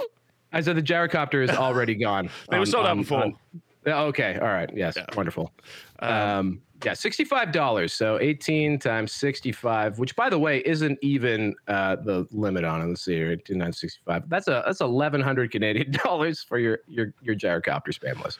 Also, yes. like, and sure, maybe it's like crazy strong. No idea right now. Yeah. Yes. But also, if I deployed my dudes and then all of a sudden someone was like, "Hello," and they'd shaved a mustache in yeah, they got themselves a fucking what? Huh? My name's my name's Jeeves. You see, and here's my silk, 18 gyrocopters. Yes, silk scarf. yeah. Chucks away. I would cry laugh, and that's why I'm playing Warhammer. Yeah, right. Like, I just go around and be like, "Let's go." this will be great. And, and I do want to really emphasize that I don't want the takeaway of this conversation to be 18 gyrocopters is OP. We have to stop 18 gyrocopters mm. because Rob, to Rob's point, we don't know. We have no clue how good how good that is no clue. right now. People don't know how, um, what the rules are. We don't know what the rules are. We don't know any of that. I think Mike, what my place I come from, and I think this is where I'm trying to get is like, do we want to start with a meta where we push we push to the absolute bleeding edge of, of what we're allowed to do here because we haven't even talked about allies. We're about to push to the you know you push the absolute bleeding edge of, of of what we're allowed to do, or do we start with a meta that like again allows us to play within a box a little bit more to start with. That's yeah. kind of that's that's the the crux of this. This is not about you know specific units by any stretch because I think if anyone were to say to me like you have no idea what you're talking about, I would have to say you're right.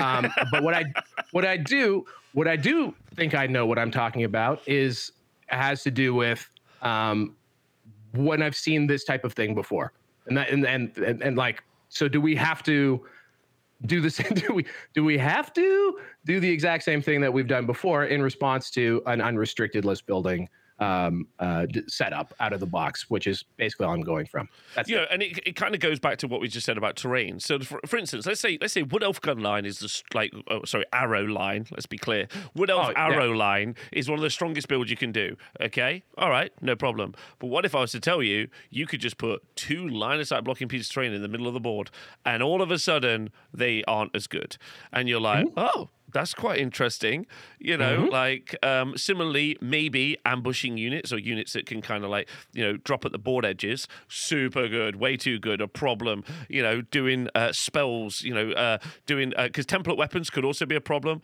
I like the way templates, uh, sorry. Um, uh, magical vortexes Vorte- work vortexes, is, a, yep. is, a, is an issue. Uh, like if like we could get to that in the future, and that's, none of this is like doom saying.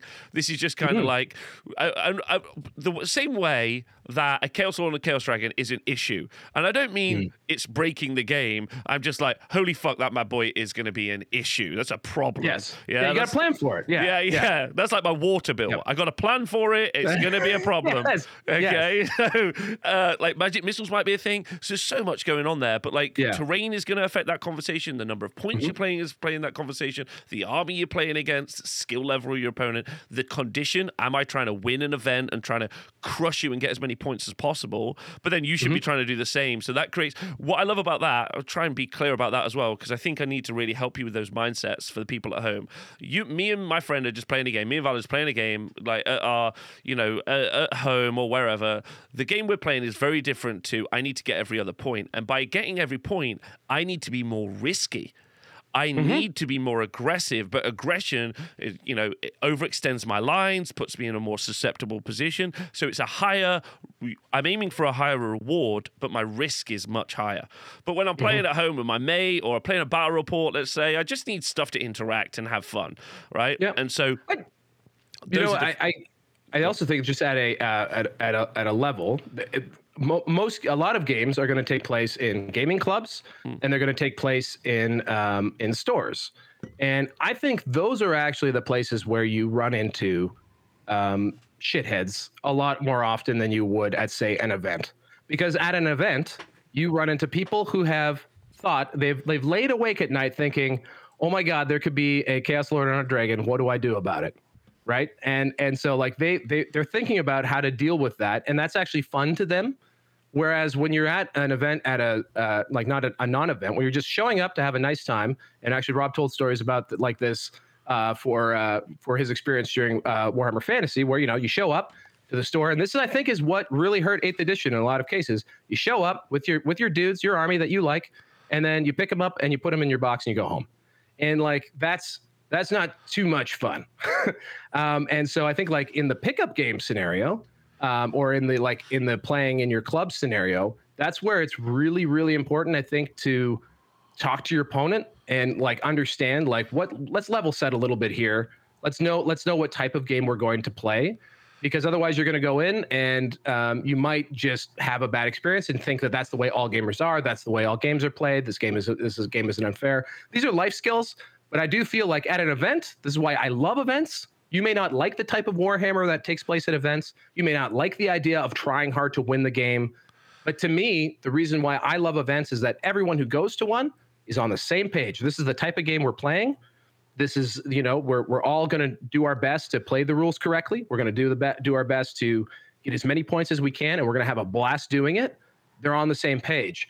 When you have a narrative player in a club coming up against a guy practicing for an event, then we have a mismatch in what we're what our expectations are for that game, and that's that's a to me a different an entirely different scenario and conversation where I think it does require that like both the event player if if I'm com- coming in to play someone who just wants to play their dudes they, they're playing like a Highlander list which means one of each thing you know whatever. Then I need to perhaps consider giving that person a good game because that's more about the social right? That's the between between two two people trying to have a good game and have fun. It's not just all about i'm here to try and get as many points as i can I mean, so, that's- so much fun stuff there. Like Highlander, one of everything. Nuzlocke from Pokemon, if anyone's conscious of Nuzlockes, uh, which is effectively playing with intentional restrictions on on like on yourself. Uh, I think is is super fascinating as well. There's so many ways to build and structure your games, which we'll try and break down over the next coming weeks, months. Uh, put them up as packs so people, and we'll try, try and put all of those things out for free so people can you know like utilize those to the best as possible. Because this is the other thing as well. Warhammer Fantasy Battle back in the day had amazing stuff like comp packs and Swiss comp and other stuff, but also very little. Like there was Mm. like there was the I think there was the bare minimum to get everything going.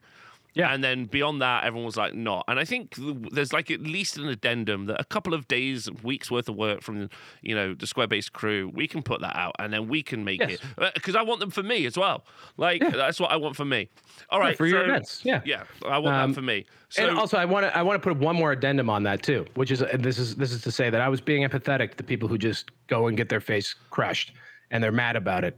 I would say that a lot of narrative players out there, uh, this is across all game systems, who lose a lot, uh, tend to hide behind things like uh, the game sucks, it's stupid, uh, everything's broken.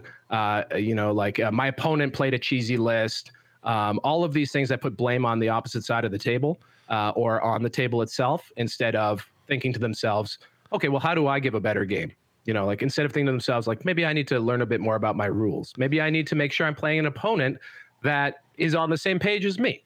Um, I think that like the the there's a big victim mentality a lot of the times in some of the in some of the wargaming uh, community that I also am not down with. I like uh, to the extent where like casual to me is a way is a coded word of saying bad at War, Warhammer, and um, if if don't be mad at people who are really really excited to learn this game inside and out and play it as best as they can because that is skillful. People don't win tournaments by accident in any of these games, AOS, 40K, soon to be Old World. People who put the time in to understand what what could potentially be across the table for them and and construct their armies and all that kind of stuff to to to wait to hand wave them away as just a cheesy player or lucky or OP or whatever that that's generally speaking a sign that you need to look into yourself and say okay what game am I trying to play because I'm not as good as that it's not that that is that's that's what it is it's it's and it might be that that the game that they're playing is not the game that you want to play and don't don't shit on tournament players because that's not, the game that you want to play. Build a community of players playing the game that you want to play. And for us, for us on this show, from here going forward forever, we believe that events and tournaments are some of the best things that happen in our lives, and that's that's that, that's just straight truth. Um, took has have taken me around the world uh, to play this game. I've met people from every corner. Someone reached out to me from Thailand the other day about about about playing uh, playing the old world. Amazing. Um, you know, like tournaments to us are are incredibly positive places, um, despite you know some of the the things that happen on the sides. Um, so again, if if you if you're a type of person who's always going to blame cheese, always going to blame OP, all that kind of stuff, this format conversation isn't about that because even if there is a format, even if there is a rule of three, even if we add, go to 1999 points, there's going to be a best list. Yeah. There's going to be something that's stronger than than other things. Always. That's the thing about formats. They're always going to do that. There's always going to be something that's really really good. And the, but the, on top of that, there's always going to be players that are really really good. And that's And what's, so- and that's what's good about like, it- yeah. information where someone's like, "This is the best," and people are like, "Okay." And so you get to make the choice. You can buy and to be like have the army that's the best, or you can not. Like you already get to make those choices. I'd like to make a couple of statements, which I think are also true around all these games. Number one, uh, all almost all, no no all war games, pretty much predominantly, especially the old world, because it's what we're focusing on right now, will be narrative games. There is no differential. If you're like, oh, I play more of a narrative game, then like unless you have a DM at the table, right, and then you've added an additional bunch of stuff, I honestly don't see how there's a difference between a well played tournament game, which is two armies which are completely ludo like you know consensus, uh, versus each other and whatever the hell else is. Follow up, create an environment that you want to be a part of. That's also true. I get told this a lot. Sometimes when I do stats for Age of Sigmar, people are like, can you cover the narrative events? I'm like, when I see one, I'll cover one. Like mm-hmm. they don't, you know, they don't happen. And it's because really, like you said, it's just some silly term people come up with. Also, events, I, I run a lot of events. I've been to a lot of events just like Val. And there is so many people who are going who are like quote unquote casual.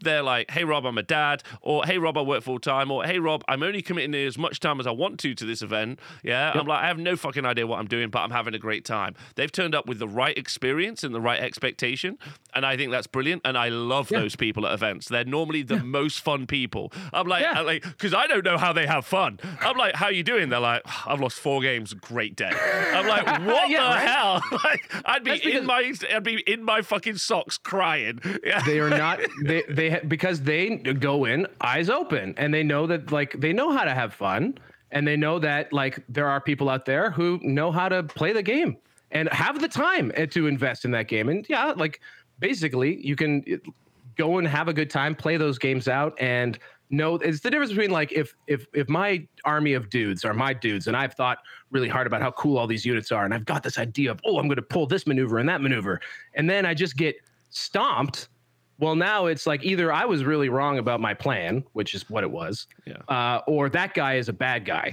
And that guy was playing stuff that he shouldn't have been playing with because it's, it's mean. Uh, well no it's because you got really horny about a bad idea and that's okay. I do that all the time. All the time okay? And so uh, it's it's it's that one's on you. If you're a person who has their dudes that they've found every extra minute of the day that they could to put their army together and they know you know what? This ain't gonna do very well but i'm gonna go have i'm gonna go give the best games i can. I'm gonna have a really good time. I'm gonna meet some new people. I'm gonna you know go out for dinner after whatever it is. Um, you know that's that's the right mentality is is understanding the right expectations for for what you're going into. Um, and that's why i say at the club level at the store level because because you don't know what expectations you have with the random pickup game that's where like getting into a discord with your your your your local group or getting into a however you guys want to communicate whatsapp whatever it is don't go into games blind um, because you're, there, there's a chance that that mismatch is just going to happen all the time right so that's it No, I agree with you. Uh, one of the other things, also, I love this, uh, love this uh, quote from Gangsters Paradise in the chat, which we should. This is a T-shirt for the for Square Based, bricked up for bad ideas. Yeah, I think I, I'm using that. Like that's going on a T-shirt. Like, um, yeah, no. Uh, I have one last final thing to say on that because we kind of Yeah. strayed away. We've talked about like game attitude, but I think it's really fair. Um, I used to DJ. Uh, some people know this, some people don't. And sometimes people come up to the DJ booth. They say to me, they're like, uh, "I'm bored. Uh, what you're playing is bad, and I'm having a bad time." And I was like, "You're telling me you're out with your friends drinking, and you're bored?" They're like, "Yeah." I'm like, "You're boring." Like that's your choice to Try have a bad time. I- like, yeah, no, it's just your choice. It's your choice to have a bad time. Um, I really do think that. Like, and some, but also let's also be fair. Losing sucks. Okay. Losing does suck. It's hey, if you if you lose a game and you feel fucking cut up about it, I'm with you. I'm there. Same place. Okay. Like, uh, but the thing to do is talk about it. But like, dude, Mm-hmm. it sucked. I thought I was gonna do this thing and I didn't do it. Like next time I'm gonna think about it. Um, I fucked it up. I played a game the other day with my Sigmar against my good friend Nathan. I did this incredible counter charge thing. I felt like I was an 11 out of 10 player. I then moved all my units towards like his main brick, and then as after I finished moving and I was in the shooting phase and combat's after, and I was like. This, I'm going to lose this combat. I haven't even charged yet. I already know. I'm like, why did I move this? And I had to. I got into. I just mardy about the whole process, and I was Yep. like, there you go. Because losing does suck, so it needs to be something approached. I, I would say losing lo- losing often feels bad. There's no way around it. Um, like, and I want to just tell a personal story. I went to the the uh, I think it was 2019 uh, European Team Championship, probably the highest tier of 40k play that existed at that time, probably to this day. Um, and uh, I went 0 and 6, and not even I was not in any game. I was not in any game. I had my country's name on my shirt. Although it's Warhammer, it still feels a little heavy. We're the we're the people who are uh, we're the people who you know in that country decided to go out and try and play play at that tier.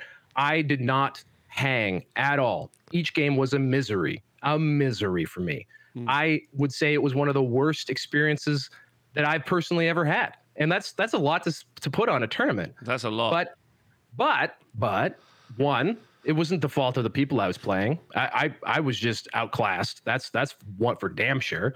Um, and also that experience led to some very important things in my personal life because I had I had to think about like what was actually happening there. Why did I go to an event of this magnitude and think that I could just show up and and and and and and hang when I'm playing against the most skilled players in the world. I had to think about what do I want to get out of Warhammer 40K? What are the things that I really really truly enjoy? You know, like what are the things I want to focus on? And also turns out I had horrible ADHD that was undiagnosed for 35 years of my life. So like there are all sorts of things. Like I literally came I got I lost so bad that I was worried I had like a brain tumor or something. Like I just didn't understand like it was, I lost so I bad. didn't know this story. I don't No, know absolutely. this story. I lost, I lost so bad that it was, it just literally like made me have to question, start to question things, and that's what sometimes a bad, big fat L can do, right? And so a, another way I could have treated that was I could have said, oh well, you know, like European players, you know, these guys are always ahead of the meta, you know, whatever, like. Like I mean, I I had him. You know, I had this game. I could have done this thing, but he did this and blah blah blah. No, it had nothing to do with any of that, right? Like it had to do with with how I came into that event and coming out of that, and with the with the balance of time since then. Like literally, a Warhammer tournament losing in the worst, most spectacular fashion. I'm probably the in the biggest event that I could have gone to. Changed my life for the positive, and it sucked, and it sucked so bad. Uh, I don't think. I, so like losing is a skill but losing in life and dealing with loss loss is the easiest one that you can take in life is probably a game of warhammer and you can still learn from it. You know what i'm saying? Like you can still you can still take things away from from from these l's that, that you get dealt that aren't it's someone else's fault that that that do lead to some level of, of growth. And like yeah that, that's all i'm saying is like people who get ready because Warhammer is not a narrative game. It, like in the sense of like you have these asymmetrical battles and whatever. Fundamentally, out of the book, every single game of Warhammer is one player versus another player at a set level of points. Mm. So it is meant to be played as a heads-up game like chess, like like Magic the Gathering, as uh, like like you know two people playing a, a hand of poker. That's what it's meant to be played as. There is no DM, as as Rob said. So Yeah, it that's, is on that's you. The bit, that's the bit that's always confounding me. People are like, to tell the story, and I'm like, follow the rules. Also, like, I went to a, I, I've been to a narrative of event, like, like the entire thing. It was like 70 people. There was like scenarios, there was other stuff, and I ended up like, uh, and I tell this story quite a lot. I ended up in the final game, which is kind of a mega battle, basically DMing the game in many ways Yeah. because I knew the rules for all of the units. So like, uh, and I talk about this a lot. There's a really good video if you'd like to go watch it. Um, uh, well, I think it's a video where I talk to, uh, I talk about Miniac, uh, who talked about uh, Age of Sigmar sucking, and I know some of you in the YouTube comments are going to agree it doesn't. It's a great game, uh, but um, uh, he talked about it being sucking, and it basically was like he was just a noob and he didn't know how to play the game, and he was Yeah. like, I don't get it. It sucks, and I'm like, no, no, you don't get it. Stop the conversation. You, like, and that's going to happen so much with the old world. Like, and I like it's going to happen a lot. And he so he was just a noob, didn't know what he was doing, and decided he was going to then complain about the whole experience. So there's a good video there where I kind of break that down, uh, and I eventually describe wargaming like jazz. And if you do turn up to it, I do you do turn up to, uh, you know, a, a table even at your local gaming store, and the other guy is like jazzing out, which is what I describe it. Like they've read all the rules, they know what they're doing, Yeah. they are fucking ready to jazz, and you're Yeah. there just being like one chord, blim. they're gonna fuck your shit up, and they're gonna Yep. delight. They're gonna delight in fucking your shit up because that's their that's their art. Do you know what I mean? Yeah. That's how They're they play do- a real nice tune with your face. Yeah. that's that's that's Yeah. how they're gonna do it. Um, okay, so Very quick. I got I got five, so let's wrap up because oh, I, I think I think we haven't covered any of the subjects. Okay, What are you talking about? We've got we're, we're down to allies. I think that's that's what else we got. uh, okay, allies. So allies, uh, I get asked this a lot already in the YouTube comments asking us about allies. Are you going to cover allies? And the answer is No allies. I really don't. Th- I I really think that uh, for all of the reasons we've already described, they're the easiest thing to just remove from army building to make again to reinforce. You know, uh, army builds that might look look appropriate, but also to stop people from being not only just only take the best things from their grand army, but then to go over and go shopping in another another thing. Every meta I've seen that's included um, that's included the ability to have you know mixed factions generally speaking, it's a turnoff. Um, again, for the gamers, the tournament players, and for people who might have like an idea of like, I really want these two armies to play together, like, soup, like probably fine. But as far as like a, a- an overall meta, it pushes you into extreme skews or also, I think less than that, it gives you very same samey things because you're you're people who can can always take the best of something will just always take the best of something. Yeah, I agree. I think allies is a huge mistake. Just being able to like, either shore up the weakness of an army, which is inbuilt. Normally, there's a weakness because there's a strength. Wood elves, great range combat, but if you touch a ranged output, if you touch them in combat, though, they'll fall to pieces, right? Mm-hmm. So being able to give them something that they can also then put into combat, although they do have combat units, obviously. Uh, yep. Eternal Guard are so good. Like, oh my god, like, oh yep. my god. Um, but like so like yeah allies is a huge mistake. I'm out on allies. Uh, i yep. think that they shouldn't be it shouldn't even be in your pickup games. I'm sorry to say that. I just don't even think there's that. Like i understand it you might have a little story but just don't just don't have the little story. I think that's a mistake as well. Um, so, unless unless that's the game that you got that, that you've in your pickup game that's the game you want to have sure. Great. Uh, but like i think again that's something that in a, in a, gaming group is totally fine. People who are actually talking to each other and like engaged on like what kind of game do we want to play allies are fine because you guys can have you can have that conversation before. In a pickup game at a store or, or, at a tournament or whatever it just it immediately leads to a lot of gnashing of teeth and bad. So i think just don't even bother with it uh, for for for like again playing games with strangers i think is is really the key. Yeah i think mercenaries is probably the same conversation as well. Allies and mercenaries is all the same thing. Um, uh, because i think that's good as well uh, so we've done terrain, terrain maps. Definitely, we should do that. Get that organized, get that sorted, do that fun. Uh, scoring, uh, like as a format, obviously should be like the differential. Uh, yeah, you actually some... didn't explain. You didn't quite explain that when you when you got to it. That's not something out of the book. Out of the book, the, the scores would be like thirteen hundred points to 1000 uh, to 1000 points mm. um, and then yeah what rob was talking would be that you take that score and yeah, you take the sort and you work out the difference between the two. Uh, that creates your differential, and that's how you work out what the score is. With a really big differential being a 20 and a really small differential being 11 9. And I think that's a really nice way. And the reason for that is is because it's so shit to lose a game, but losing a game 11 9 as in you got the 9 points that really like gives you and I've talked about this a lot the differential system for playing games is a way to reinforce losing, not reinforce winning. So unless mm. someone like 20 nils you, which is super tough to do, you always got points. Like if I play the best player in the world and I get one point, great. Next time I play them, I get two. Let's go! Like double your performance. I've doubled my performance against the best yep. player. Right? That's yep. like I, I'm playing an army that doesn't work against another army. Like, mm-hmm. you know, like they're my hard counter. It's not about winning that game, although I will try to win. It's about losing by the least. Yeah, getting that, like making them absolutely sweat for it is such a valuable win uh, and changing your mindset on what winning is in that regard. So that's differentials. I think that should be the scoring system. Probably should be win, loss, draw, differential, obviously. Uh, armies obviously should be fully painted, like at events, but that's a different conversation for another day. We'll get uh, there. We'll get there. We'll yeah. get there. Uh, and I think, I mean, we, I think, we have to we have to tell people how to get armies in the first place too, let alone paint them. Yeah. Uh, you know, so uh, yeah, so yeah, we'll we'll get there. I think it's going to look pretty junky to start with, but that's fine. Yeah, so I think I think uh, I think that's like if I was playing a pickup game next week, uh, I think that's probably the best way to describe this right now. If I was playing a pickup game next week, I'd say, hey, I'd love to play 1999 points. I'd like to play no allies, no mercenaries, and I'd like to maybe organize the terrain beforehand. Obviously, we could do it when we get there, uh, but mm-hmm. I'd like to create something that's symmetrical um, and make sense, and then we'll apply a couple of rules to it. And I think that'll be a good space to start playing some games in the future.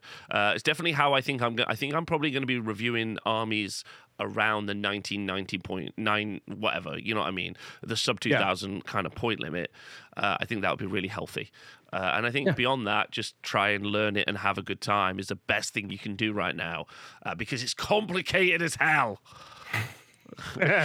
yes, yes, absolutely.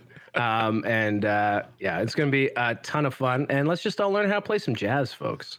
Yeah. Um, you know, um, I, I, think that's a good summary. I think, um, in addition to that, um, where I went to, and I think Rob has some, I don't want to end on this, but in 40K, I don't know if this ever came into AOS, but if 40K is now built around an idea of rule of three. So, rule of three being that you can only bring up to three of any given selection or unit um, which was just something that got bolted on top of the game to sort of limit the ability to bring multiples of the same selection. Hmm. Um, and that might be some uh, that might be a, a, a, direction that the, the game goes eventually, uh, whether that's from the top or that's from uh, from the community. But that might be again a very easy to understand thing to apply to list building um, that uh, that uh, can can again just again rein in some of those those choices. That's it. Yeah, I think that's good. So hopefully that's a, been a good kind of like chat and conversation about the health of the game, the ideas of the game in the future. And I know some people will push back on some of those elements uh, and want to have their say, and uh, that's actively encouraged. I think the best thing about the old world community, at least from the Square Base crew, and shout out to everyone that's joined Patreon because we have got a massive Discord now of people Oh, wow. Yes. jumping in there. So and there's been some great hobby stuff in there and some other stuff. So if you Mm-hmm. do want to join in, uh, our Patreon is like our Discord. Our Patreon goes directly to our Discord, so you should be able to join in there. Um, Mm-hmm. uh, like conversation around these things are so healthy. Like that's Yes. good. Like that's what we're doing as a group and as a community. Empathy and conversation feel like they're square based ideas. Uh, Very very best. Very very, best. very best. Uh, square blessed, even. Uh, that's my new hashtag, square blessed. Square blessed. Square blessed. Uh, uh, so please do join in and get part of the conversation and tell us what your thoughts are, what's happening in your local communities, your scenes. Um, you know, like even share problems. Like, ah, there's someone in my local community, they always say this. Like, okay, Yeah. here's some nice ways to kind of like approach those conversations and develop a healthy community as well, which is good. Uh, because that's what ultimately, we want. ultimately, yeah, it's a social game, right? Like Oh, it's, it's yeah. a game you have to play. Like it's one of the reasons I've, I've, I've become less and less sort of uh, uh, sheepish about it is because this is a game that gets people out and and seeing each other and doing things in the same place and talking to one another and having to agree on stuff or disagree in a civil way. You know, like it's a really good thing. It's a it is like such a great game, and uh, we want to we want to be supporters of a great game and great communities and good healthy discourse. Um, so yeah, the, our Discord is a good spot for that, but there's lots of places all over as well for that kind of discourse. So and all the YouTube comments, which have been really really fun for us to get through. It's getting to a volume where obviously I have been unable to get to all of them, but we do read all of them, and uh, and uh, and uh, we really really really appreciate it.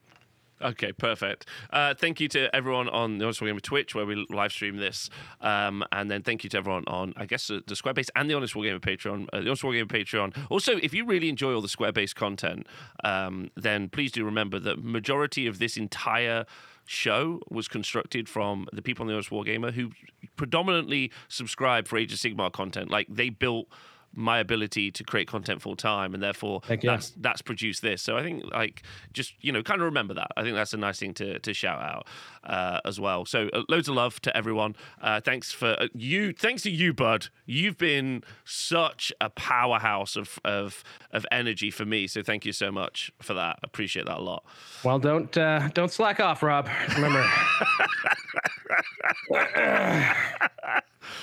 i can't i can't i'm so wor- i'm so worker coded i can't too much off. too much passion going on here, man. Like it's it's it's great. So let's let's keep it up. I I, I look forward to this day, and it's been more than one day a week recently. So uh, that's pretty fun. So it's great to get to talk to you and, and all and all the viewers. And it's mostly you though. It's this is a this is a bromance over basses. yeah okay perfect loads of love to everyone in the chat and thanks very much see you soon